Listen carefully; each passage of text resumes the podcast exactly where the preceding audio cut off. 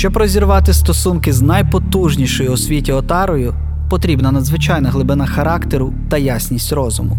Але всі ми мусимо йти цим шляхом, хоч який він важкий, якщо намагаємось зберегти право думати, говорити і діяти незалежно, не підкорюючись ані державі, ані панівній ідеї, лише власному сумлінню.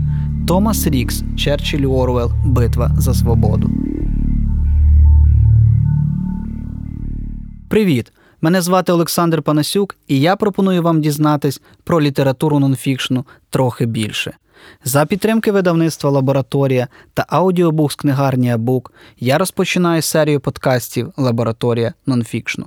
В кожному випуску разом з гостем ми розмовлятимемо про один із напрямків нонфікшн літератури, обговорюватимемо новинку видавництва та намагатимемось цілісно заглибитись в природу нехудожньої літератури.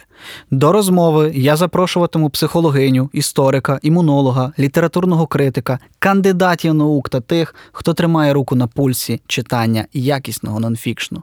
Слухайте свіжі випуски лабораторія нонфікшну по четвергах три рази на місяць на популярних стрімінгових платформах, а також у додатку Абук. Чекатиму на вас.